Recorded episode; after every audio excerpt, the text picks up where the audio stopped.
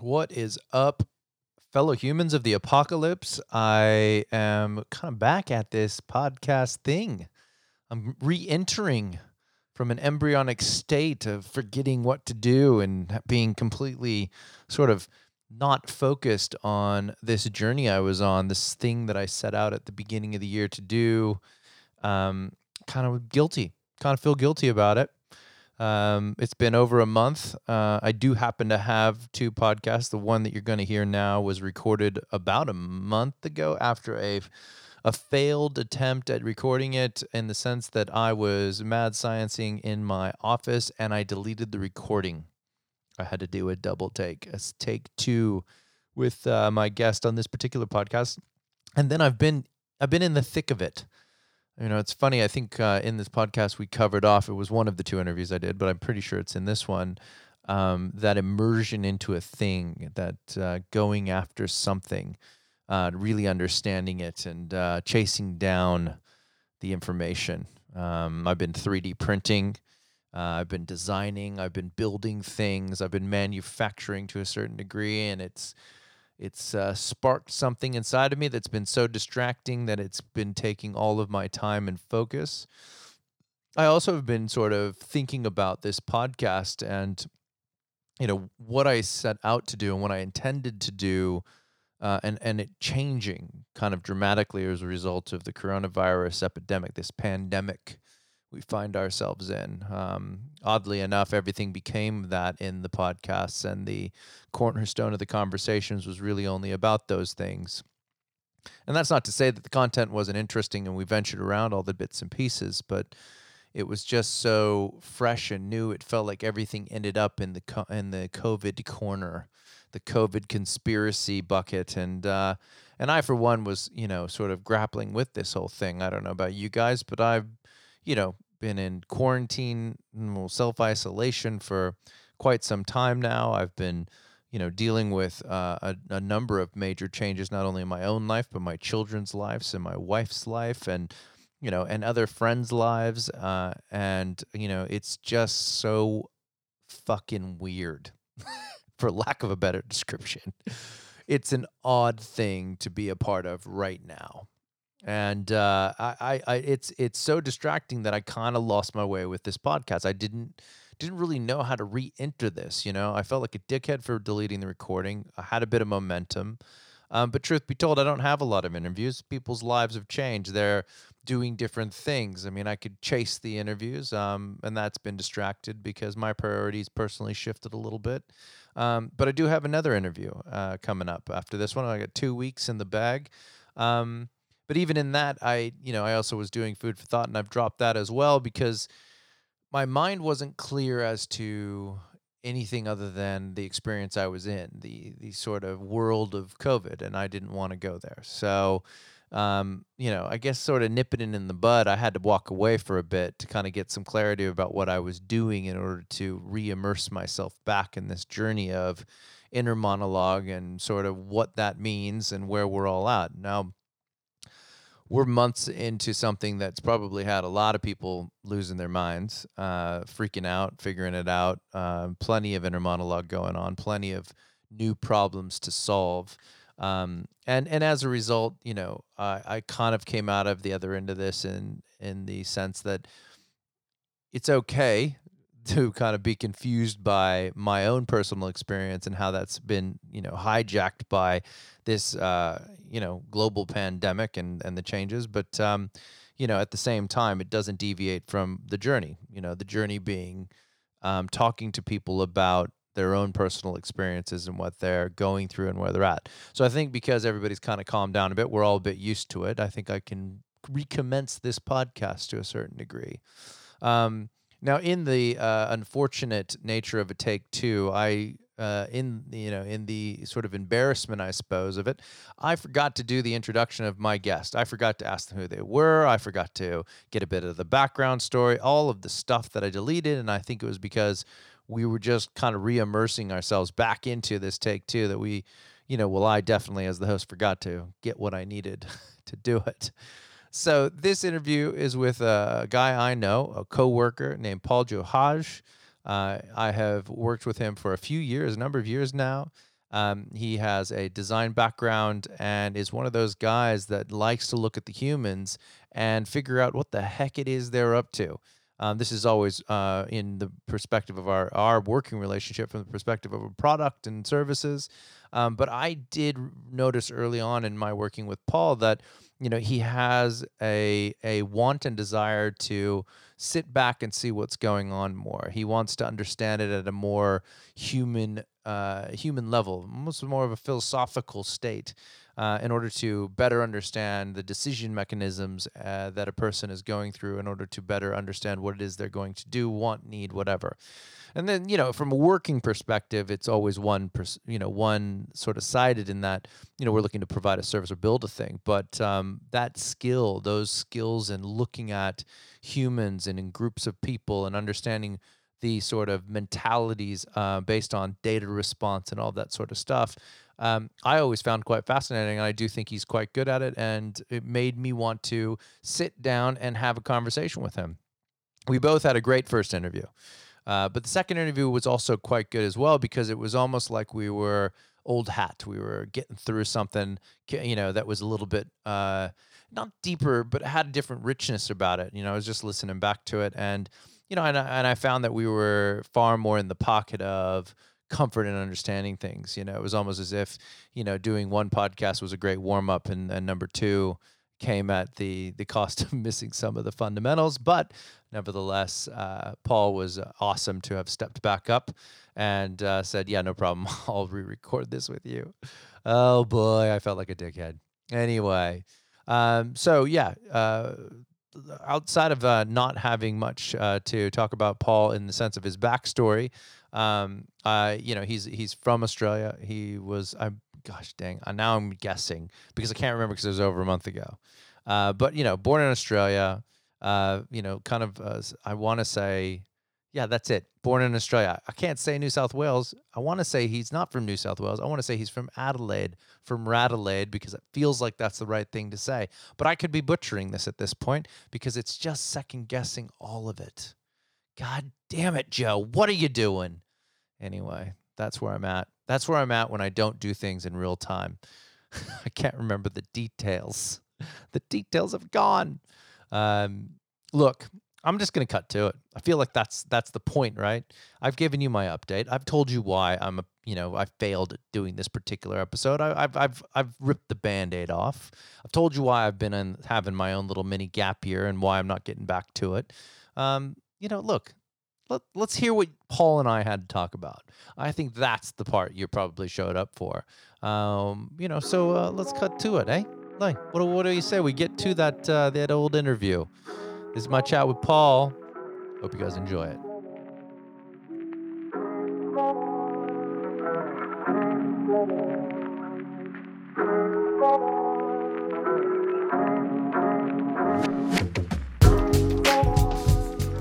So, firstly, uh, uh, I am so sorry about this. Do you want to know how I did it, or do you care? Nah, I don't. I don't care because all I'm all, all, I'm happy about is you get to talk again. So don't even don't tell care. me. Fucking this fucking guy. I, I don't care. Just don't fucking delete me. It won't.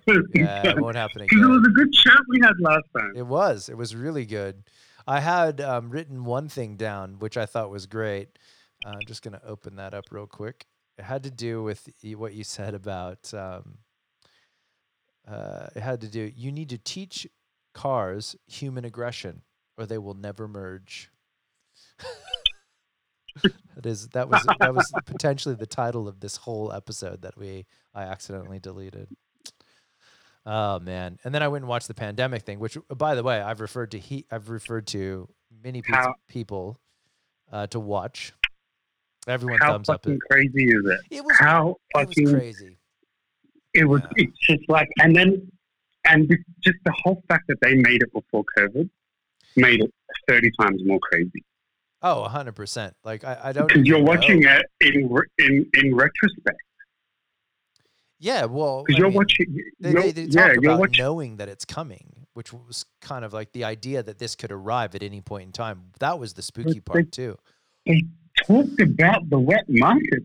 they, yeah, they yeah. talked about it. Like, you know what I mean? Like but the ending was really what so like you think about like there's been two big things that have happened in say the, like the last six six nine months right uh, that have been like the globe kind of pulling together um, we've got the, the, you know covid-19 now which has just fucked us all up but prior to that it was the old uh, little miss greta thunberg you know and the climate thing and, yeah, I, I, don't know how I feel. I, I, don't know enough about her to have an opinion. Well, but I the, feel I, I know that she's been sensationalized. Yeah. Right. So what is well, she calling is for? It out, is it the outcome of her, or was she just the marketing for the movement? Like I, I don't know. I don't know if it matters. I don't know. I think that that she was a catalyst. Whether you break it down any other way, she was a catalyst for a conversation. Uh, you know, yeah, so whether I saw her on your Facebook, so I know that you're yeah, a fan. Yeah. Like, well, I did it tongue in cheek as well because I had um, many mates calling me, going, "What the fuck are you doing? You're not some weirdo." And I like it. Like I just love the fact that she made a bunch of you know really, you know, normally pl- like calm people fucking lose their shit because she was mm. spouting off, you know. And I like I like the idea, whether or not you're you believe she wrote her stuff or not uh, or she was uh, motivated by herself to do this. I like the idea that kids can have real opinions and actually do real things. I don't like that we box right. kids up into this. You'll do something later, and then when they're thirty, they figure out what they're going to do, you know, and have real value. Yeah, but by society. then they're approaching diabetes, have accumulated hundred thousand right. dollars in credit so, card debt, and exactly. And who knows what they've become at that point and what biases they've yeah. created. So you're, you're totally kind of fucked by the time you're too old. But when you're young, you know, and it all stems from this idea or this thing where, um, you know, when you're like between the ages, I think of 13 to 15, um, your you your brain and your activity and the things that you're doing are the things that you'll carry. You're that in level of you know like skills and certain talents, things that you'll carry for the rest of your life, right? And what's weird mm. about that statement is is like, um, you know, you you may learn how to solve a Rubik's cube then you may learn how to juggle you may learn how to play an instrument you may know how to do some of these really unique skills and those things never disappear from your your ability for the rest of your life because the imprint yeah. moment right yeah and, yeah yeah yeah yeah so like we don't get that ever again and so when i was mm. you know learning about you know adolescence and the the evolution of children and the way that hormones work and a number of different aspects of why these things take place it it made me refocus my effort on that window and that timing right? And the skills and the things that kids learn you know and and what they're exposing themselves to and the impression that you get that you're going to carry for quite some time. You'll get influence and you'll you might chase but you like all your good habits happen then. Your ability to mm-hmm. you know form good habits are all kind of happening right there. And that's the way you're going to carry yourself for the rest of high school through to university into jobs you know, that that's so um, that that is something that fucks with me a lot, and I'm I'm constantly in this internal dialogue, this internal battle around. Uh, I'll tell it in a much more funnier, lighthearted way. Yeah, do you know yeah. who? Do you know who um, Patrice O'Neal is? No. He's a comedian. No, I might, but so I, he, yeah. He, he's, he's passed away now. Oh, right, okay. He, yeah. died, he actually died from diabetes, but he, he was known as the most, like he, he, his last feature special, I think it might, Elephant in the Room, it might even be on Netflix. Oh, okay. He, yeah. He, um, I think, so he was known for how rude, like straight to the, comedians are like, uh, uh gory, mm. but, and, and, and blunt, but this guy was like, he just didn't care, right? He's just the funniest, most honest, spoke, particularly from a, a male's perspective, yeah. spoke like, explain the world from a male's perspective a lot of the time, which is hilarious. But his last feature special, um, he knew he, he knew he, his diabetes was becoming fatal, so he ramped it up. Yeah. so he ramped it up and he, he went even harder. But there's one part of it where he goes, "Man, there's nothing that makes me sicker than seeing some old fifty-year-old fat guy on the treadmill." he's like, he's like, you're, you're done, buddy. Yeah, right. you're, you're set in stone. Like you, your brain doesn't work anymore. You're not gonna, you're not gonna learn any new skills. Like you're done. and I know he's saying it as a joke, right? Yeah, like yeah. He, he he's playing into a joke, but there's there's this like there's this truth in it of like to to change a behavior at that point in life Mm. is exponentially harder Oh yeah. than if you were to try and approach those behaviors in your early twenties. Not saying it's not possible. Not saying it's not possible, Mm. but it is exponentially harder. And you don't even need science to tell you. You just need reflection. I'm twenty. I'm twenty nine Yeah. and there are habits I have that are, that feel almost impossible to break, Oh yeah. right? And I'm 20, and I'm twenty, I'm twenty nine. I'm not, I'm not sixty. I'm Mm. half of sixty. Yeah. So now, when you think, when I, a lot of the times in this inner, this inner monologue, this, this battle that I'm constantly having in my mind is like, do you just throw in the towel at this point? And I know I'm, I have a habit of, uh, I I have, a, and I'm not saying I would, but my mind likes to flirt with really disturbing thoughts Yeah. and like thoughts, thoughts that make you feel uncomfortable in your in your skin. And like I can, and sometimes I, I push myself to go, well, you had your moment to really turn into someone that's fantastic, and you threw that away. So now you're just going to kind of ride it out in whatever you had left, which is not my plan at all, and not what I want to do at all. But it's just it, that, that, and I always, uh, you know, it, it's comical, but it's always so real when I think about that skit. Then it makes you think about how fucking crucial it is for kids because you can't appreciate that moment. You need someone to really drill it into you that you're not going to get these five to ten years again, where you become character, where, where it's character forming. Yeah. You know what I mean? Yeah. That 10 to 20, man, that is, that since that 10 year old to 20 year old, I feel like you could run algorithms to pretty much predict how people's lives would go with, with some degree of confidence based on how their 10, 10 to 20s went. 10 to 20. I th- yeah yeah I think I think that the way at which we've Im- we are imprinted I think it's there's two two prongs to it too because I think it has to do with one what you you do from that point at which you start to break free and become the person you're going to be the decisions you start to make the stuff you're doing on your own through that autonomy that you're building. So like that 10 to 20 like you're saying and then I think also too it has to do with what your parents do to you um, and how they choose to influence you as um, as a person. so I think, Yeah. I think I think two two things come together because you got to think of one of those things from zero to ten. You're doing everything that you're told by your parents. No matter- Right. you Yeah, have no yeah, yeah. idea what you're doing.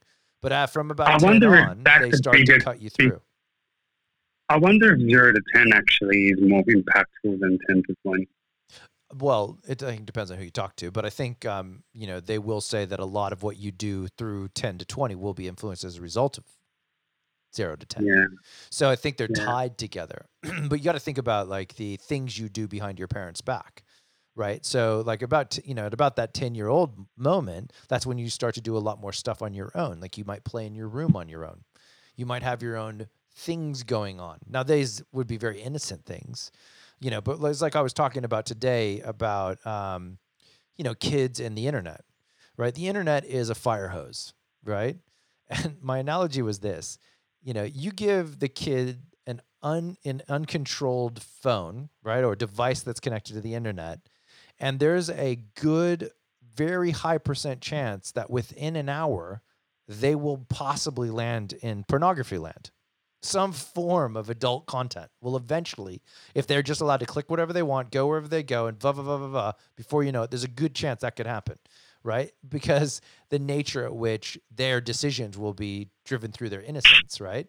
But you Mhm. know, it- but that's exponentially changed if someone is seeking it out. You can get there in seconds, right? So like I kind of like in my mind, I'm thinking, well, kids don't really know, right? As they move through life, it comes from an innocence. Right? They don't know better. It's not like they're they seek these things. It's through other um, experiences or other influences that create those question marks in their lives to seek the knowledge. Right? We're always seeking new information and knowledge, Yeah. right? And so But until you don't know it, you, you don't know what you don't know. And so as soon as somebody says to you, "Oh, well, this exists," you're like, "What does it?" You know, like I have like, do I go look for that now? Is that a thing I'm gonna go and Mm. find? Um, and it doesn't even have to be pornography. It could be anything, right? It could be I anything. I agree. I agree, and there's some caveats to it though, because the um, the exposure to the existence of it is one thing, Yeah. but then then it depends on the individual if they go back for more. True. Yeah. You, you, you know what I mean? Like Yeah. Yeah. because, for example, um, let's use let's use drugs for example. Sure. I've tried more than one type of. I've tried a whole bunch of different types of, of, of recreational drugs, Sure. but but there's only a, one or two that I went back for. Sure. But then the ones that I didn't go back for, I've watched destroy people's lives. And I think yeah, I've seen study after study about how it destroys people's lives. So there's that bit as well where it's like your genetic predisposition to being drawn to something. And it's, and it's so like the pornography thing, it applies to adult content as well. Or even like, man, did you ever go on that website, Black Sheep Wall? no. Does that ring a bell at all? Black. Do you know the do you know those those beauty beautiful days of like the internet? I'm talking like 04, 05, where websites were like black wallpapers and comic sans in yellow in yellow Yeah, font yeah, yeah, and video links to the headings and you know what I mean? Like really weird like you find you found those pockets of like these cute, fun, but you could play pool and watch Saddam Hussein get beheaded on the same website. Yeah, yeah, yeah, yeah. Weird. like those eras. Yeah. like- I want to say that was the world of mashup when everything was being mashed together, and that was Yeah. a, that was a cool Yeah. word. Oh, look at this mashup Yeah. of things. yeah, Oh, that's right. That's actually so true. I never thought of it like that. yeah. But um, so growing up, like when I was, I was around eleven. Man, I couldn't get enough of that stuff. Like I just could not get enough because it was so far from my world of where I was at the time. Yeah. I was never taught to love it. I was never taught to be interested in that stuff. In fact, me and my brother used to play this game called Diablo. Yeah, I play that now. And ah, you played D three, yeah, D three. We play uh, the whole family plays. We all four play at the same time. We man. we just That is that in. is the dream. Yeah. That is Are the you dream. are you a- That is the dream. Honestly, like that's such a beautiful thing. yeah. What a bonding experience, though, right? Like, yeah, yeah, it's great. We love it. We have to do like a yeah. ritual about it as well because um because of the nature of, you know, you can always check your loot. So we have only moments where we do that because it's a a massive. We tried Warhammer. We got into that like just to check it out. 'cause It's a like for like-ish sort of thing. There's parts of that we liked from an experience, but uh, we just fell back into Diablo because I just purchased the Pyromancer expansion and was like, okay, cool. My son's like, yeah, cool. I'm a Oh. Pyromancer now. So nice, man. yeah, it's fun. I would have thought you you would be a barbarian. Oh, me? Oh, so I started off as oh, not the not the barbarian. Uh, maybe it was the barbarian. No, no, no, because there's two big dudes. I was the knight, more like the knight guy initially, and then I was. We all have we all have three characters on the go, so three or four characters on the go. Right. Yeah. Right. One of my son's characters' name is Hitler, so, so we have we, he runs around. We're like, come on, Hitler, let's go. ma- oh boy, man, how how amazing is that? That's Yeah. really cool. yeah, it's fun. That's really We cool. enjoy it. Um, but yeah, we used to, we used to play like like there was nothing in my family, uh, my life upbringing that said video like video games Yeah, right. is where it's at. Yeah, You know what I mean? Like, and it's just that me and my brother were we. There were three boys um, and my little sister. One wasn't into games like we were, yeah. but me and my other brother were like super, just geeked out, right? And so far into our upbringing that you know the Diablo logos, do that. uh, what, what do you call that logo? The the demonic. Oh, um, the What do you call that? oh, you're talking about like the uh, pentagram? No, Pentagram. Yeah. yeah, yeah, the star Yeah, so my, yeah. my parents would see that loading sign, and, and then they would actually they used to ask my other brother, "Were we possessed by the devil?" yeah, yeah, yeah. because it was so so foreign to them growing up. Right? Like so far, it's kind of cute and innocent in a funny way when you think about it. Yeah. they were that worried.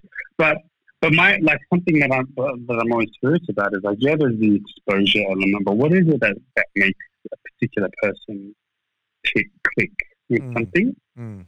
You know what I mean? Yeah. So, but, but but it's just such a hard thing to navigate because then it's like, well, you play video games instead of fucking learning, you know, physics to become an astronaut.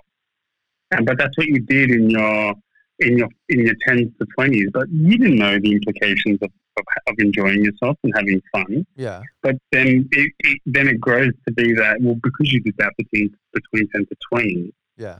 you now actually can't be an astronaut. it's like, Yeah, yeah, yeah, yeah. It, it, it, it's it's there's this injustice to it all. It's like there's this like, hey, why didn't I, why didn't I get on the shot? And it's it's why part like I saw this really incredible talk. Um, so I'm I'm a massive Jordan Peterson fan. Yeah, okay. Um, like I like I, I went and saw him speak at Opera House. Um, I've watched, I've listened to his like actual lectures when he's at uni lecturing Yeah, yeah. not just like interviews where he's trying to get set up. Um, and he, he has this one uh, segment of like an actual uni lecture he was giving, and he talks about what it takes to be in the top one percent of anything, and how extraordinarily difficult and close to impossible, and how many different things need to work together in conjunction for you to even be legible to become someone who's in the top one percent. Mm. And I'm not going to go into like how much all the detail in it, Yeah, yeah. but uh, but, I, but I'll give you two two examples, like two two qualities of like twenty that he talks has to be together in conjunction. One is you have to not have any genetic condition that makes you incapable of focusing on the same task for 15 hours a day. Yeah. You you you can't not you can't be someone who clocks out at, who who can't focus anymore at night after nine hours. Yeah. You just can't be because you, it's just not going to cut it. It's just not how it works. And then the other thing is you also have to be someone who so happens who just so happens to be obsessed with the thing that they're exceptionally good at. That, that's just two qualities, and if you just think about them two by themselves, Mm. how unlikely it is that you know anyone that does those two. Then not to mention being in a it be in a, a geographic location that even allows you to pursue that. So you're not the best rapper. You, sorry, you're not the best. Um, you're not the best. I don't know. Um, say F1 driver, Yeah. but it just turns out you're born in Ghana. You, you know what I mean? Like you have to also be in a place that that enables your ability to then excel in that particular thing. Like, and it's just like all the and, and what what what his whole point was is it's actually quite unrealistic to ever think that you're in control of becoming the one percent. You may be in control of becoming becoming the top one percent or something if you are privy to the conditions that will qualify you to even have a shot. Mm. But the but the injustice in all of it for me is that these are the people we idolize, Yeah. and it's really not. It's, that's just really not fair because the standards are so unrealistic, Well, the, yeah. like so so incredibly unrealistic. But it's an And these incredible are the amount of people luck. that Yeah. It's an incredible amount of luck. it's luck. Yeah. yeah. And and and and I remember watching. Uh, man, I watched it like five or ten years ago. I remember watching an interview with Warren Buffett, and someone goes, "What do you think made you as good as you are?" And he said, "You know what? The number one, the number one." Fucking contributor to the fact that I was able to do anything remotely close to what I've done. And like, what? He goes, I was born a guy. Yeah. I was born a guy in the fifties or whatever whatever year it was. I think it was like the forties or something. Yeah. I was born a guy. My dad was an investment banker, and I got to sit in his office and be around the books. And it just so happened to be that I loved reading about the books that I was surrounded by. So I just Yeah. did that every day. Yeah. Do you, know, do you know what I mean? Like this Yeah. isn't some this isn't some zero starting ground of being like, hmm, what do I want to do? okay, I want to go be the best fucking industrial designer. Yeah. What do I need to do to be the top one percent of industrial design? Well, I need to, it does, it's just not that. And I feel like there's this like massive gap between the insecurities and the pressures we put on people to perform to that level.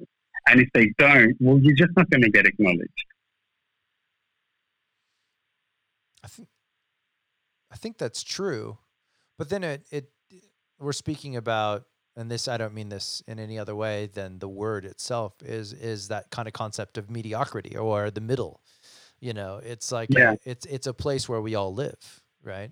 Um, yeah, yeah, yeah, yeah. but but then there's a part of me that is concerned that um but then this is the conspiracy the conspirator in me thinking that the people at the top need the people in the middle to stay there. You know what i mean? But it's it's it's like uh they need us to dream of the bigger thing right? The, to be 1% uh, because as long as we're chasing that and failing to get there um you know like there's a there's a there's sort of a momentum about that chase as well. I think that you're right. Formula Yeah. from an algorithm perspective like a truest sort of circumstantial right place right time right set of skills um, certain amount of you know influence and all that sort of stuff yes that's where the greats come from right um, you know you always hear about the you know the one percenters great you know the greatness of their story and and and sometimes it's very surprising or shocking where they come from um but there are also yeah, there are also people that are one percenters that is just boring as shit. you know what I mean? Like they're yeah, just, yeah, uh, yeah, you know, yeah. uh, uh, they're not great actually. They're just circumstantially in the right position as a result of Mm. things. And I say this tongue in cheek, but you know, I look at the Kardashian family, you know, and that's a the ultimate example to me of people who are just have more money than they can do anything with just allowing just able to just make more and more money through what they do which is just insane to me because they're just you know machines for generating Yeah. wealth as a result of circumstance um yeah. you know and it's it's like a, it's like crazy sheer, situation. sheer, sh- yeah, sheer luck sheer luck like yeah sh- sheer, sheer luck. But like, I don't want to take away from anyone that busted their ass off when they didn't need to. Yeah. That's not my point. My my point is not to discredit the in- incredibly hard because I'm a massive rap fan. Like I'm Yeah. a I'm a diehard diehard rap fan, and some of the stories you hear of like the things they needed to go through to even get into a position to be able Yeah. to fucking have an hour in the studio. It's just like mind blowing what they were juggling at the time. Like, and and their ability to adapt to the situations was fine, but we we just the thing that I hate is that you won't see. How do I put this? You won't see anyone in middle management on the cover of a Forbes magazine. No Whereas that would be so much more relative to me, where I could just look at someone who's really good at middle management. Like we're talking yeah an, an incredible middle manager. Like the whole middle's being sorted with this guy, yeah but but you don't. Well, you know, you get yeah. Jeff Bezos. But I think that goes You back you to get what I'm Jeff saying. Bezos. It's just like it's like this idea that you know they need to shine the light on the unattainable, right? Yeah, In order to keep us moving. If they allowed us all to just go, yeah, being in the middle's fine. That's the top end. Then what does it mean? No one's going to reach beyond that. You know, and I think there's a certain mm. amount of like the the sort of the way at which that institutionalization we come from around education and the way that work actually works is they they do want talent to rise to the top and they can't recognize it unless they put some sort of hierarchical thing in place for people to sort of prove themselves and rise up but i think more times than not we Yeah. just see the wrong people these days getting opportunity and and you know and that sort of stuff but i think there's a really Yeah. interesting sentiment to what you're saying around you know where are all the real people the ones that i can relate to um, That's and right. that to me is And- an and- interesting problem that, that's that's exactly that is exactly my point of like I think it it makes a you know like my like for me the, the most incredible one of the most incredible people of our time for me Mm. well one I'm a massive Elon Musk junkie but Elon Musk is kind of like he even admits himself he, he has some form of mutation to be able to perform at that level which Mm. Good on him for being as honest about it. But like I'm a massive, massive Jay Z fan. Yeah, right. Um, and it's like I know his full story. I know just the way he moves, the way he operates, the things that he did to get to the position that he's in, and it's like extreme, extremely uh, intelligent individual, extremely savvy businessman, blah blah blah. Mm. But I can derive principles from him, but I have nothing in common with him. I, he's not just out of reach that I can aspire to. Mm. He, he, he's he's mo- he's a mogul. Mm. You know what I mean? Yeah. So my my and it's that point of like, well, where's the guy that's three steps ahead of me? Mm. So that I know what I need to do to get to where I need to be in a year's time. How can I how can I close those three steps? And we there's this fucking and maybe maybe it's on me maybe i'm not looking for it and and there's, there's places there's forums around there there's like little communities around there there's mentorship that i'm not tapping into mm. but i see a lot of people in my same boat where you look at their instagram feed and there's just there's just there's, there's just one percent mm. and and the funny thing is we look at them and we, we forget the fact that it's one percenters Mm. You put yourself in a room of 10, only one guy's going. Yeah. You know what I mean? Like, yeah. we're ignoring, we're conveniently ignoring the fact that, well, there's a 99% chance that doesn't apply to me here. Yeah, yeah. You know yeah, what I mean? It's like, yeah, 100%. yeah. So it's like, well, where's this other 99%? But where's this, more, more specifically, where's this 20% that surrounds me? The yeah. lower 10% that I, that I can give guidance to, and mm. 10% above me that can give me actionable, immediate, um, immediate like gu- guidance and, and um, influence. And now this brings me to the second one. I know I'm talking a lot, so I'm no, sorry. Right, man. But you, but you got me on a, you got me on a theme. This brings me to why I believe in podcasts so much because I think podcast is an answer to a lot of that, a lot of this exactly what you're doing. Yeah, yeah. Exactly what you're doing. That's why I was so keen as soon as you mentioned it for me to jump on. I think I self invited. I don't even remember. But I um No, I invited you, man. I said come do the podcast. Okay. You're like, Yeah, man, totally. I was like, Oh okay, okay cool. yeah, totally. um well, well like this is a way. Long form, unedited conversations with everyday people. Mm and get an angle where people know kind of know what they they're getting themselves into. To be honest, I don't. I'm not fully across what the angle, if there is an angle for this podcast is. Am I across it, um, or are you? No, me myself. Myself. Well, like I have. I don't even know if I've asked you. Oh well, we did talk about it in the first recording that I accidentally deleted. Right. But we I'm haven't done this one. yeah, we haven't done this one in the same way because we just jumped in as if we already knew what we were doing, which makes sense because it's a take two. So you know, like yeah. I'm I'm all down for that. But I mean, like, like the the premise of no, this, but I mean, I, the premise of the not not this talk in particular, but like the the whole program. Yeah, right. Like what what's the how, what's the pitch for it? This for the my particular flavor podcast it's, That's right. Yeah, yeah. So the the pitch for this is is that we all suffer from an inner monologue, and that that inner ah, monologue uh, yes. drives us, right? And you know we you know are dealing with that on a regular basis, and the stories that we keep to ourselves or the stories that we tell are influential to others who are struggling with the same set of problems. I actually believe that the yeah. like you know there's a limited set of problems we all have and everybody struggles with them. It's just that we don't talk about them mm. at all because we're either ashamed of them or we just keep them to ourselves or we're you know we just don't can't be bothered. Beautiful. Right? Yeah. Like fucking fucking perfect. Yeah. Like, you, like like that's exactly what I'm talking about. Like, mm. and this is why I think podcasts is a straight up solution to a lot of this. Of like, hey, we don't need to wait for some fucking underpaid journalist to decide to put someone on the front of a magazine. Yeah, yeah. We we that goes to four chief editors before it's even published. Joe Rogan pulls someone up, has a little following, mm. and it actually doesn't matter how many people come and listen. Like it doesn't matter. What matters is that you're putting content out. You know what I mean? Like yeah, yeah. The, the, the rest actually does. The rest you can't control anyway. Like mm. all you got to do is just put content out, and someone's someone's going to listen to this or or any of the other episodes and hear a few things, and it's like, fuck, someone else.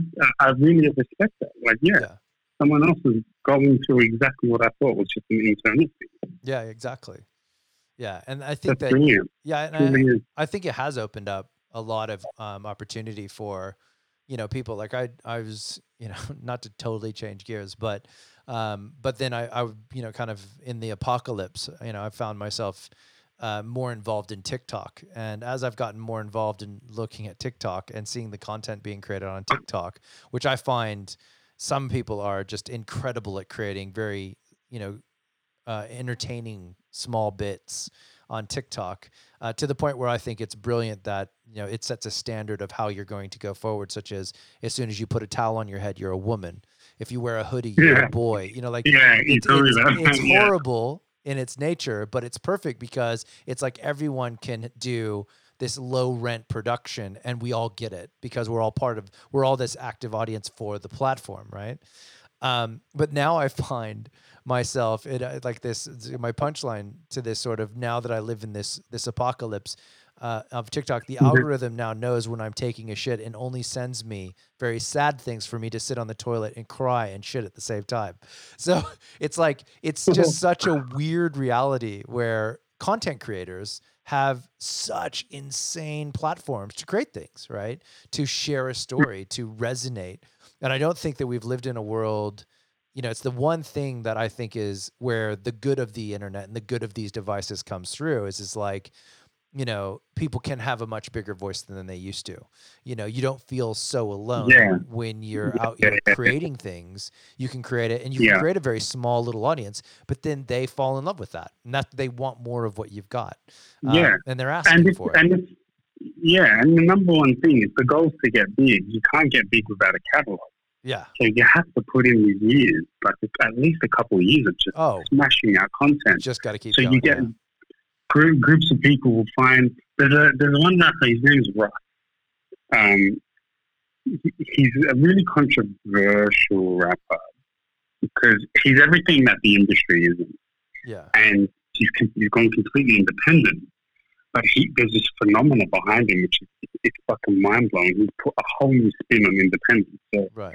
he's like this American Italian, then from I think Boston. I, I, he's got he's got that, you know that um that that Boston attitude of like Yeah. you can't that Ita- Italians from that from from Boston Yeah. of like you you just can never tell me anything. Yeah. Like, yeah, you were never gonna tell me anything. Anyway, I've like music musically, he's got some bangers Yeah. overall, like he does a bit of singing, he does a bit of rapping, whatever. Not not my not my full style. Anyway, just to put it, I'm going to tell the story, his his story a little back to front. So he is probably the first artist I've ever seen. He will. He's purely independent, never signed. He ma- he masters his own music. He produces his own tracks. He engineers his own tracks. He writes his own songs. He sings and he raps. So Right. he's the entire production house in, Yeah. in himself.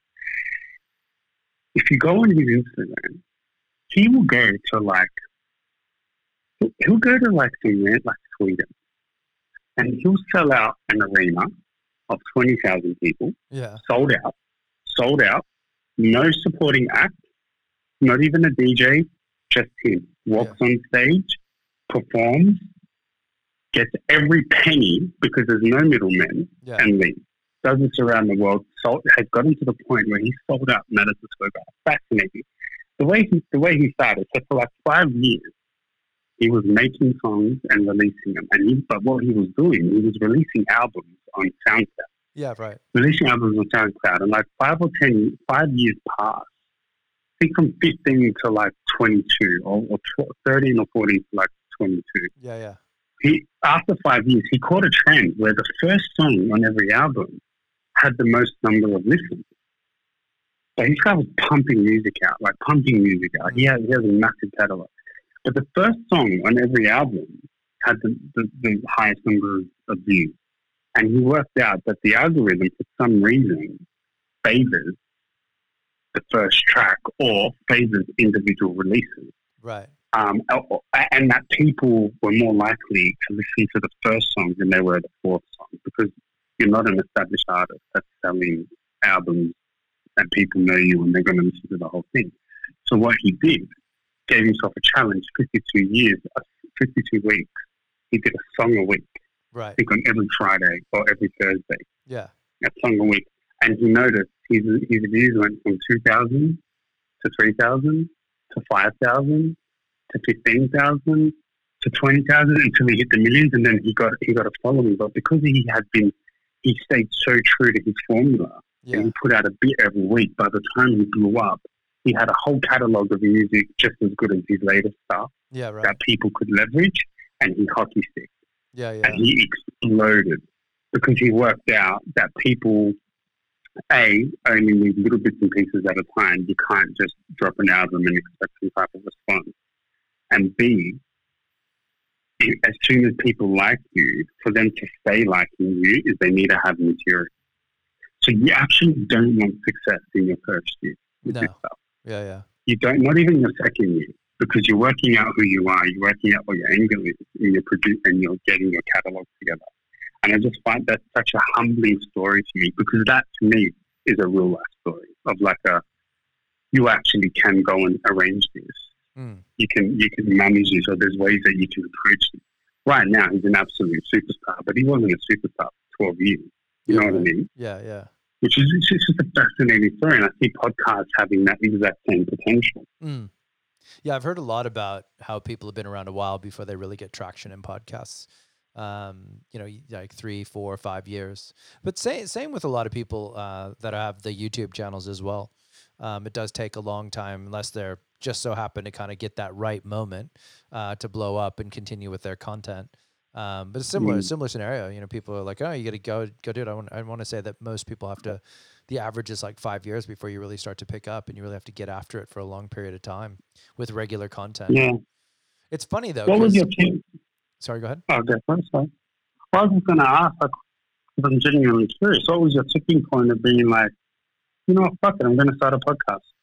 Um, so I've always thought about content creation and what my brand of content creation is. So I did do a cycling when I was cycling for a while. I did a vlog for cycling. And so I was creating kind of like a weekly video and or just kind of mostly probably about a weekly video. And you know, that was fun and people were interested and it kind of was like, "Oh, this is neat," but it was just a lot of overhead and you know, I kind of I lost my job. That's right before I got a job at IAG to be honest, that I kind of stopped that. And um, you know, it was just one of those things where it was fun creating content. Um, and I'd always thought about podcasts, even way back when, uh, when I was, you know, kind of publishing podcasts on behalf of different things. Uh, before it was in uh, one of those formats that people were into, and um, and I was like, you know, it's interesting to to do to talk, right? So I, I kind of like I've always been someone who is not short of words or saying things or having Mhm. crazy ideas or you know willing to share what's in my mind but i didn't really have a Mhm. hook of any sort like there's nothing that i had to, to center around um, and Mm. as i got older i started to realize that i find i find myself in positions whereby i'm the person that seemingly is the ear at which is hearing a thing that nobody's listening to and so what Mm. what I'm doing, what I end up doing is I latch onto that and then I ask people questions that maybe they do or don't want to hear, or I call it out for what I'm hearing it as and not what they're saying it as. And so what ends up happening is I end up having these really interesting, what I deem meaningful, valuable conversations with people about things that really matter and not superficial bullshit. And, you know, people are like, have often said to me, oh, you know, you should, you know, you should write a book or, oh man, you know, why is it that you know of things or why are you always right about that stuff or you know these sort of weird things that people feed back to me that i was like you know like the, i don't know if, it's not that it was about the ego stroke as much it was like it was a pattern. And i was like it's weird that i'm always in this odd position based on my experience in my life that i'm the the sage you know in a weird way. And so that was like well i should do something about that. And it kind of was like well maybe there's a podcast in this. And then um you know, I realized that in uh, when I married my second wife, um, you know, there's a there's a, a really big difference in the, the two people we are. So much so that two of my closest friends were really surprised that I was at all interested in her to a certain degree. Right? She was, you know, Mm. definitely not someone they would have picked if I were to find my next wife. You know what I mean? Uh, they would have been like, "Oh, Joe," you know, they had a view of me, but their view of me was their unique view, right?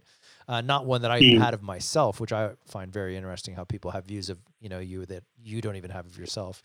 And I, I that that point we'll, we'll, we'll circle back to Yeah. that point because I have I have had a similar experience. But yeah, keep going. yeah, so so I found that you know what I'd latched onto with my my wife was is that she made me feel like the person I needed to feel like to to feel as though somebody I- I'm not going to say it was like um blind support but to in a really weird way it was like I I couldn't do anything wrong even though I'm very self-aware and know when I do something wrong.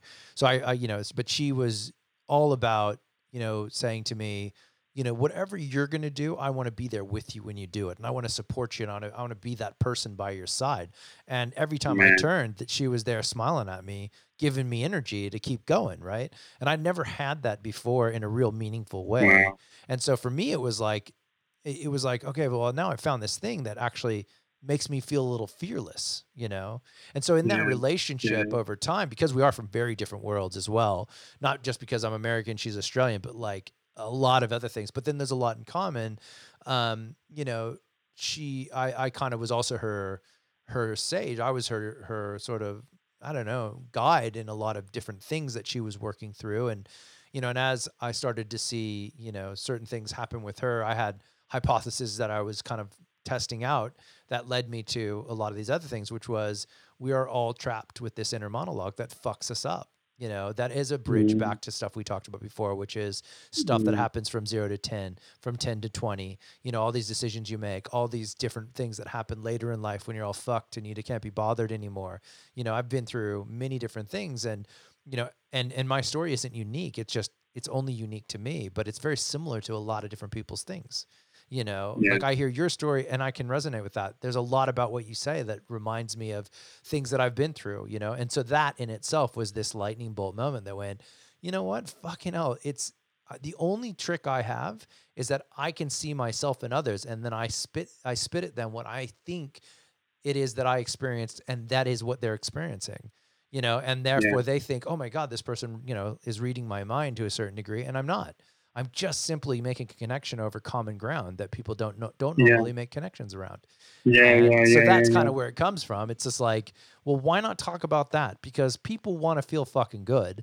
They want to find a way to feel all right about the craziness that they're in. They need to be reminded it can take time to get through it, you Mm. know, and we all just, you know, at the end of the day, just want to get home for dinner. You know, we just want to make it Yeah. home, fucking sit down, Yeah. Do some fucking offload and just feel all right about it. You know, even if it was a Mm. shit day or a month or whatever, you just want to get to that moment when you go, fuck, I'm glad that's over. Now I can move on to the Mm. next thing or whatever the fuck it is. Um, you know, and obviously mental health is a bit, pretty big deal as well. You know, like I, I have a, a massive advocate for um, exercising your your brain muscle as much as possible to keep you going, um, and constantly challenging and varying the ground that's underneath you for that thing because, you know, you could end up in a world where you're literally asleep from 10 a.m. in the morning till five, six o'clock when you get off work because you just can't be asked. Your body just is shutting down because it just doesn't want to move anymore. You know, and that can happen to you in your you know late 30s because you're just fucking burnt Mm. because you can't find it. You know, so you know, challenging yourself on a regular basis, I think is a big deal too.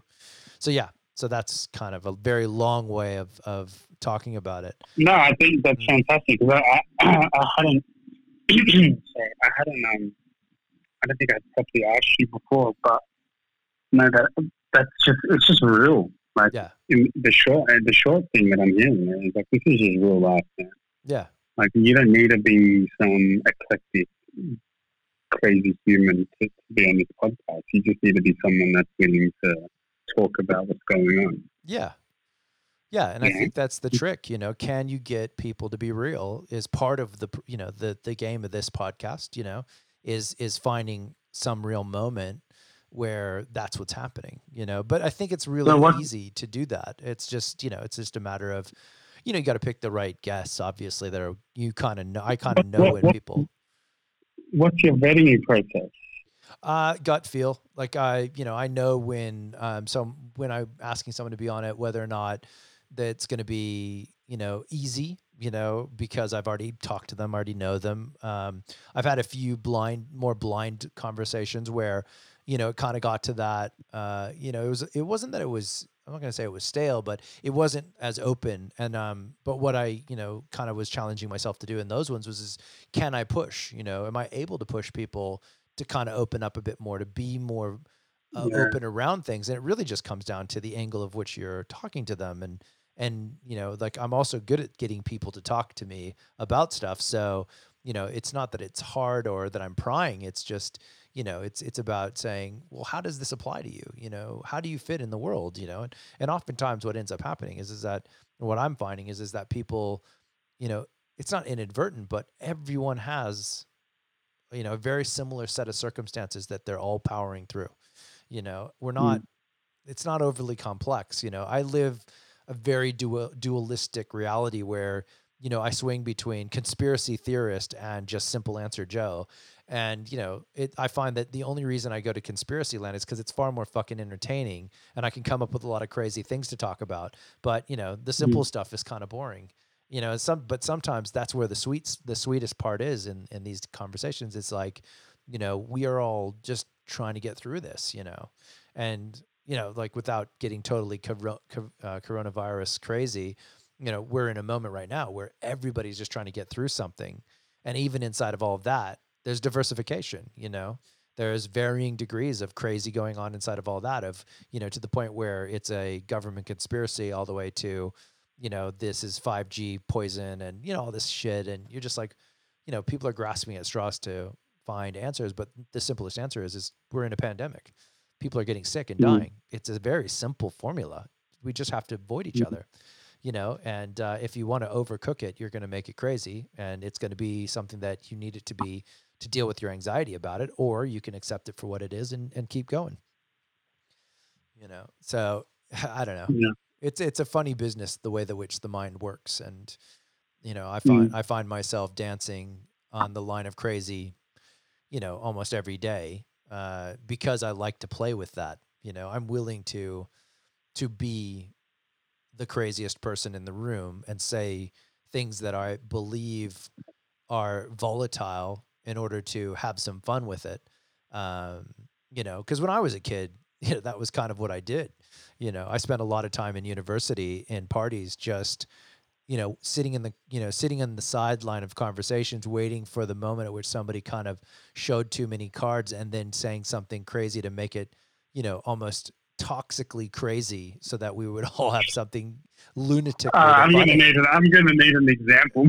well, it was just one of those things where you know you think about people that stir shit, right? Just for the fun of stirring some shit up.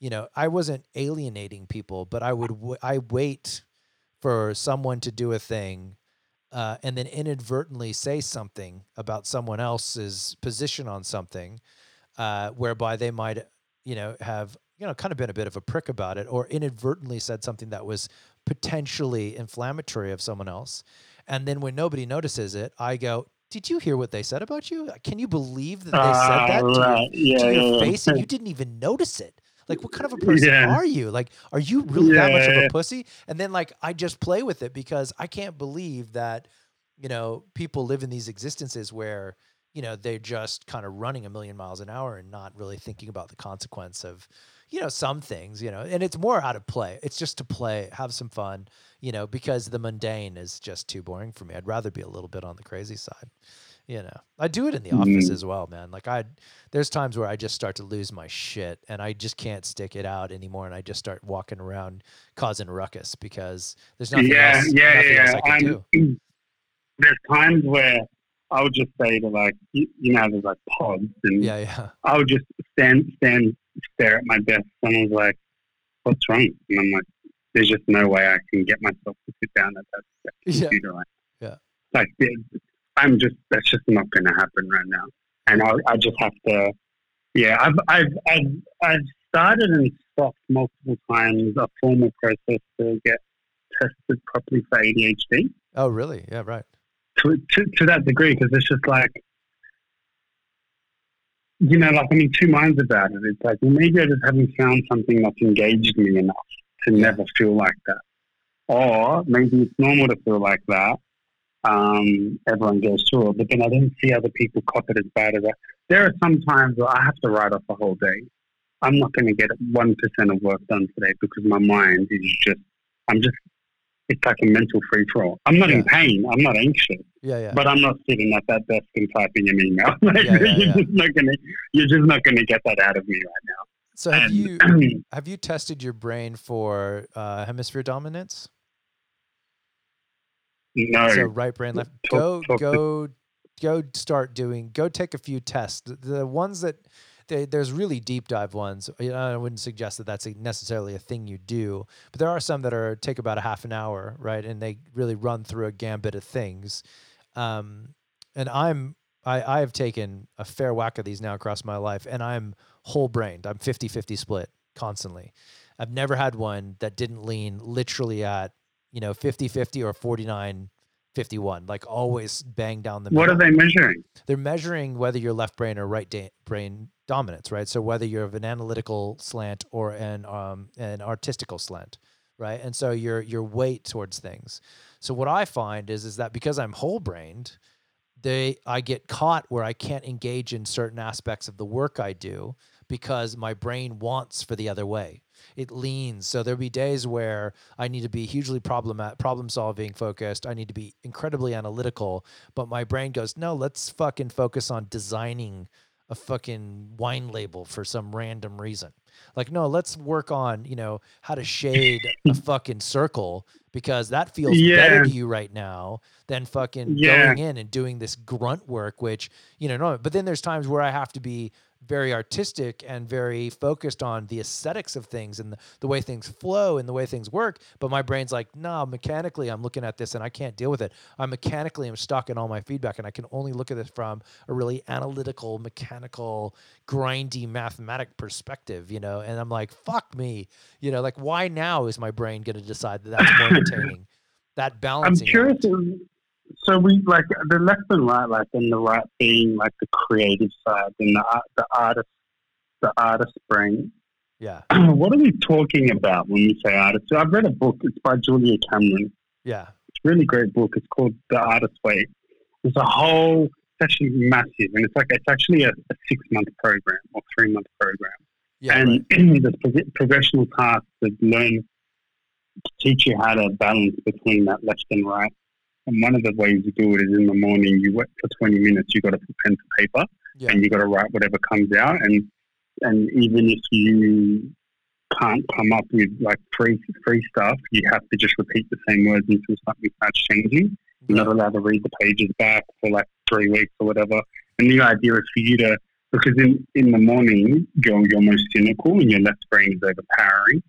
Mm. so you're much more in that fight or flight mode. And it's just a, the idea of that is to be able to identify, um, to be able to identify which which thought originated from which side. Oh, right. To know who, who's in charge at a moment, because you can you can um, acknowledge the dialogue and say which side you are.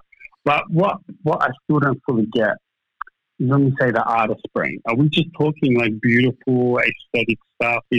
Or is it deeper than that? Because I can't say that I don't want to sit at that desk just because uh, I don't want to type an email and I want to go paint a picture. Sometimes it's just I don't want to sit at that desk. Uh, motivation, I think, is that I, am just. I guess what I'm alluding to is is that uh, I've tended to feel that when I need to go and do logical work or analytical or strategic or like th- being very accurate or you know like in, in essence uh, mathematical you know type you know mm. things that have, have a precise nature right um, mm. you know there's that sort of element where my brain pushes back you know it, my body reacts to my mind not wanting to do that right? It's like no you're not not in the mood right? Effectively. And so i've equated that in my experience to the nature of the swing i get from time to time. Sometimes i'm bang in the middle like many days of the week i'm just like boom i'm just fully can bounce back and forth between the two things. And i see both sides of like both visualization, seeing, uh, being incredibly creative, seeing the entirety of sort of the whole of something being created. Um, and I equate that to being able to prop up both parts of the problem, both from a practical and, you know, sort of I don't know, uh, logical perspective as well as the almost the 3D design in my mind, you know. So there's like Right. this this balancing act that my brain plays, but then there's times where it's just no, today is the day that you're just going to read poetry. Uh, you're very into your emotions and the way that you're feeling, and then the whole Mm. side of you needs to be milked and prodded and played with because you know that is what you need right now. You do not need to know you know the way at which the earth spins is and the importance of that today you know like that kind of Mm. weirdness to the the way that Mm. the brain reacts and they've they've kind of said that you know that the left and the right brain has a has a those parts to it right so you know your right So what did you is- call it? uh just it's a left, Hemisphere hemisphere testing? testing yeah yeah so left versus right brain test um And you, you can do them online, or yeah, like dude, there's online. thing. Yeah, yeah, there's heaps of online ones, and and no, I guess what I'm saying by doing one online, there's heaps of little short write that ones. down. Yeah, there's little short ones you can do that kind of give you a feel. But I'm saying, like, have good ones you could no, you could I haven't shoot done one in a while, but I'll I'll have a look and I'll, I'll Alright. shoot one through to you.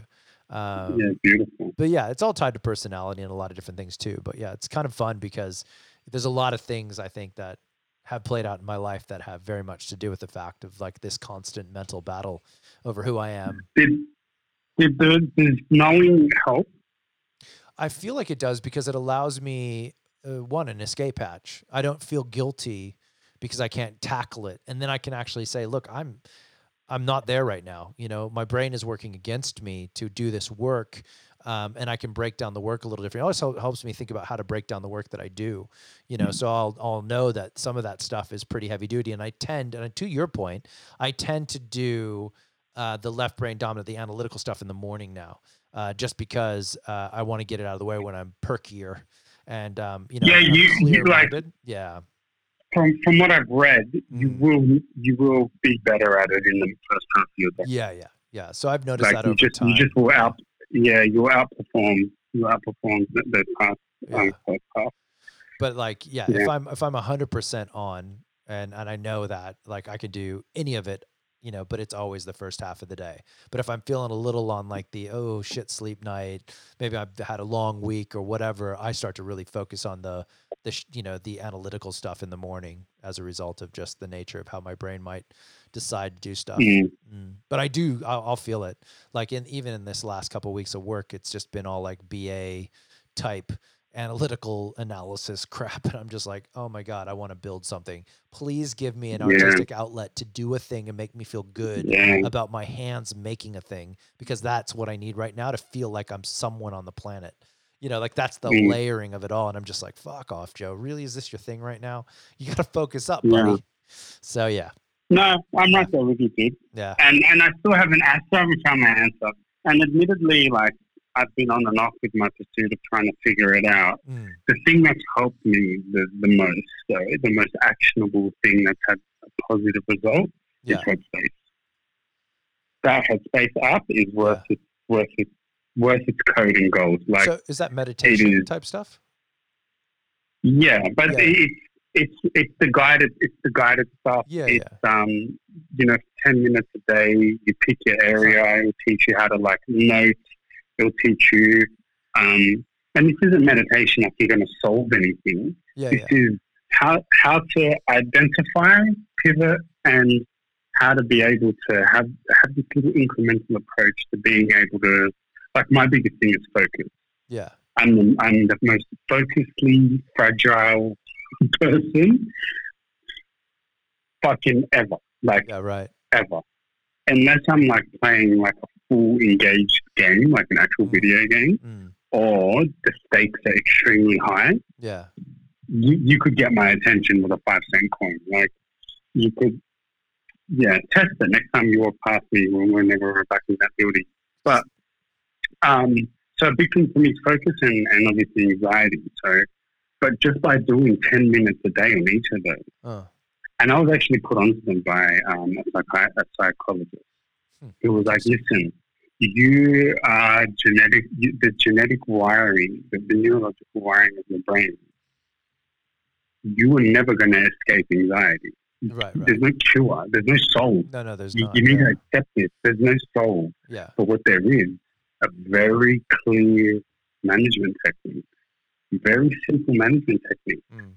for you to be able to say that thought isn't me, that thought is a thought, and Mm. This is a this is a, a repetitious pattern thing that occurs every time there's a particular trigger.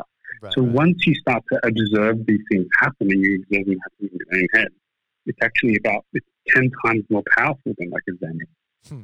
Interesting. because because because you can you can just see it. Yeah. You can see it, and you can laugh. And, and I've started to laugh at myself. Like Yeah, it's yeah. quite it's quite interesting. It's like you idiot. You've had the same thought cycle for six hours straight. Yeah. Right. Like look at you. Like you, like you, actually are just like you, you're being silly. Like you're, you're being silly. Like how many times could you possibly have the same thought and expect a different outcome? Like so what? There's this there's this thing of noting where they I don't know if, I don't know if, if you've done this stuff before or haven't. No, I've not. But my, I think my wife is. She's meditating. I think she. Oh, subs- do you do you subscribe to this one? Do you have to do like an annual subscription? You subscribe. Yeah, it's an annual subscription. It's, Yeah, I think she got it's this. a hundred. It's Yeah. one fifty a year. Yeah, yeah, One fifty a year, but man, it is. I would pay four hundred a year. Yeah. yeah Now, there's a few other- She's there's a- got anxiety like through the roof, so she's doing it to do a very similar thing. It's to be honest, she's she's actually Now, going through a very similar thing. Don't get me wrong. Like my my my levels of anxiety are not. Um, they don't they don't put me in the corner of a room in the fetal position. Yeah, yeah, yeah. They yeah, just suck my energy. yeah, it sucks my energy with, with overthinking and not being able to break mental patterns and not being able to break the way in which I respond to things and letting emotions take complete control. It's, it's a regaining control experience. And I am, I am not a fluffy, hey, this sounds great. Let's sit in a nice room and have some night. Like, no, I'm not that at all. I need like really practical, direct. This is how we're going to move. This is the end goal for the next 30 days. This is the 10 minutes every day we're going to do. You can do 15 if you want. There's a 15 minute option. You can do a 5 minute option if you want. You can do a 20 minute option if you want. yeah. For me, the, the sweet spot was 10 minutes as soon as I wake up or just before bed. And um, one sec. Thank you. Thank you. Um, just before bed or when you wake up. And it's a fully guided, fully guided educational process. There's no, we're going to relax you. There's, let, let's talk to you about, like, let's, let's calm your breathing. Let's um, count to, let's either run through your, run through different parts in your body to try and listen to where different parts, how different parts of your body are responding. Mm, And let's talk through, as you're doing that, what you're experiencing and why you're experiencing it. Mm. And then they then they take it to a next level of okay, so we're telling you to focus, say, on your solar plexus, which is like your tummy area, yeah, yeah. and we're telling you to focus on your solar plexus. But every time you go to focus on your solar plexus, you keep thinking about that last email you were supposed to send today that you didn't. We're going to call that a negative thought, or we're going to call that a distraction. Mm, Or say you go to think think about your solar plexus and you're thinking about um, you're thinking about how your neck is hurting. So that's a physical sensation that's distracting you. So what we're going to do over the next ten minutes is we're going to run through different parts of the body, and every time we have a distraction, whether that's an, an, a thought or a sensation, Mm. we're going to we're going to identify it. We're going to push it to the side. We're going to come back to the middle and right. it's this process of being able to, and that that's like the very basic version, just for just for um, focus. That was that one. Sorry, was just for focus, Yeah, right. and it's it's like it, it. Not only do you come out of the session and you're like operating at like thirty to forty percent of what you typically would, Mm, it's, you're you're unpacking the layers that are preventing you from performing at your peak. Hmm. So, couldn't recommend it more. The How guy long- needs the long Nobel have you been Prize. Man, I hit God. I I started in 2017. Oh wow, right. Okay, Yeah, yeah. Like I hit. Let me see what my record says. So, admittedly, I don't do it every day. Every day, Yeah, yeah, um, yeah. I just hit 78 hours of meditation in 10 minute increments. That's a lot. Like when you think about it. Yeah, Wow. I've completed 78 hours of meditation. So just on that app. But um, and, and it goes into pain management. It goes into like grief. There's, it talks about productivity. There's, Mm, They have series. They'll do like 30, 30 day Yeah, series or yeah. sometimes 90 days, where the idea is just 10 minutes a day. Just come in, 10 minutes a day. We're going to top this up. But the most important thing and what I love so much about Headspace is that this isn't a solution. It's a it's an identifying, educational, self actualization, understanding process, Mm. so that you can have a really traumatic event happen and know exactly how to navigate it emotionally. Wow. Yeah. It's fantastic. Yeah. Yeah, that's interesting. That's really interesting. Yeah, I've thought about meditation uh, many times, um, you know, and I've never dove. I've done some a couple of like small things, but I've never gone on the regular with it. I've considered it. It's just yeah, I've just not had the, you know, the. I don't know what it is. It's just not come into my my vision as a oh I should go after this for a period of time. But maybe I'll have to I'll check it out now that I'm in the- Yeah. now that I'm in the apocalypse. I've got more time to kind of take Well- ten minutes, right? So I've seen like there's a few things I've observed. One is the stigma around meditation. You just think of people crossing their legs in yoga pants. This isn't that. This No, is, no, no. Yeah, you just yeah. you need to sit somewhere for ten minutes. I've done sessions on a treadmill. Yeah, right. Yeah, nice. I've, like you can be a bit creative with it. I've done like they say you should be sitting down in your chair, but like Yeah. you know you make it. You, what the goal is, you just need to be able to control control focus. Um, I've seen it change lives of very different people around me, and I I usually have to work pretty hard to sell them the idea of Mm. getting into it. Like one friend, he um, he trades like government bonds and securities and um, shares and forex. Like he's a full time trader. Yeah. extremely long hours, very tumultuous days. Like the life of a the life of a trader. Like you can Yeah, yeah. understand what they go through. Yeah, yeah. And and he will every now and then he'll message me and thank me and say like this is like as hard financing dude as you can get. Mm. He's, he's beyond the world of economics, not you know like love and equality and all these things. But even him, he's, he's a beautiful person. Don't get me wrong, but if I just the archetype of, of person, just to put into perspective, and every now and then he'll still message me and say like you saved part of my life by introducing me to Headspace and by forcing it on me over a period of a year or two because Mm. like I had I just kept dropping it because I knew I, ha- I I can't imagine many people doing it for a week and saying it didn't do anything for them. Yeah.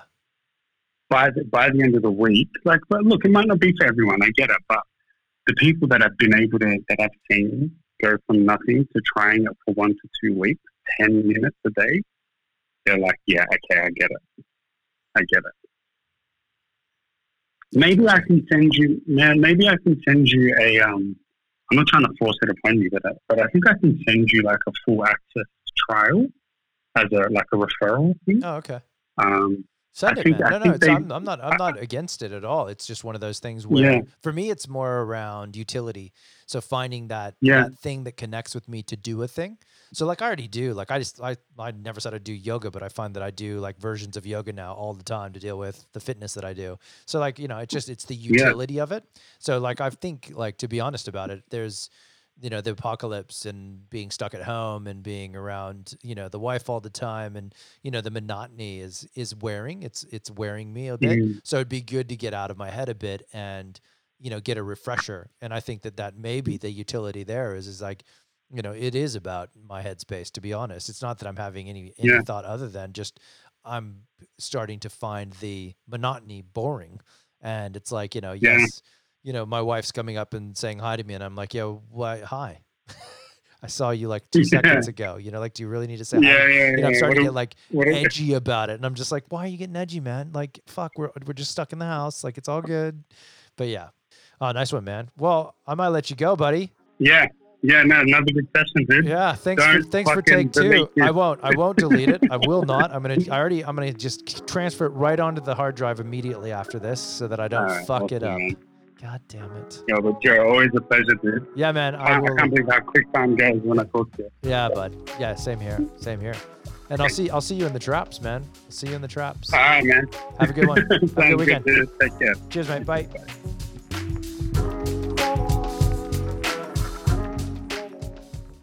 And that's it. That's the chat. That's that's the the, the, the take two, and I didn't fuck it up. I didn't delete it.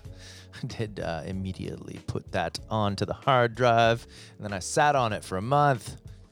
Anyways, enough of that guilt. I'm over it. I'm back at it. Hopefully, I can uh, tee up some more interviews and get uh, some more of this regularity back uh, on the old agenda, the old podcast agenda. I have uh, deviated on the book path. I kind of, with the pandemic, moved away from my apocalyptic approach to life.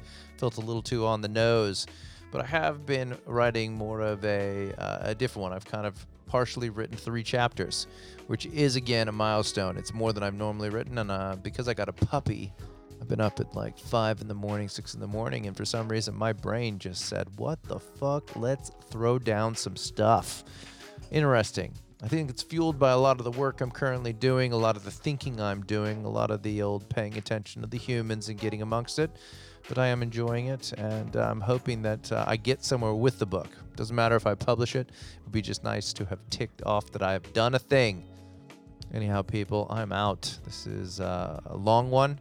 I appreciate you sticking out the uh, the old podcast, and uh, yeah, we'll talk to you guys in the next one that I do. Thank you very much.